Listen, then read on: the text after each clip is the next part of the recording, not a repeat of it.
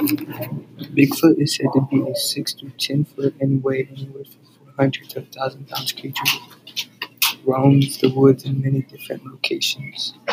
This creature got its name Bigfoot from the giant footprint it left, which measures to be around twelve to twenty two inches.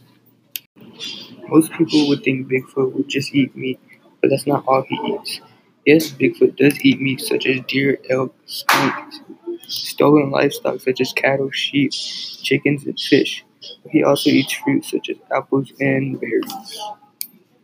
There has been many sightings in the United States, including the states Washington, which had 2,030 sightings, California 1,697 sightings, Pennsylvania 1,341, Michigan 1,131 sightings, New York 1,068 sightings, Ohio 1,042 sightings, Oregon 1,004 sightings, and Texas with 806 sightings.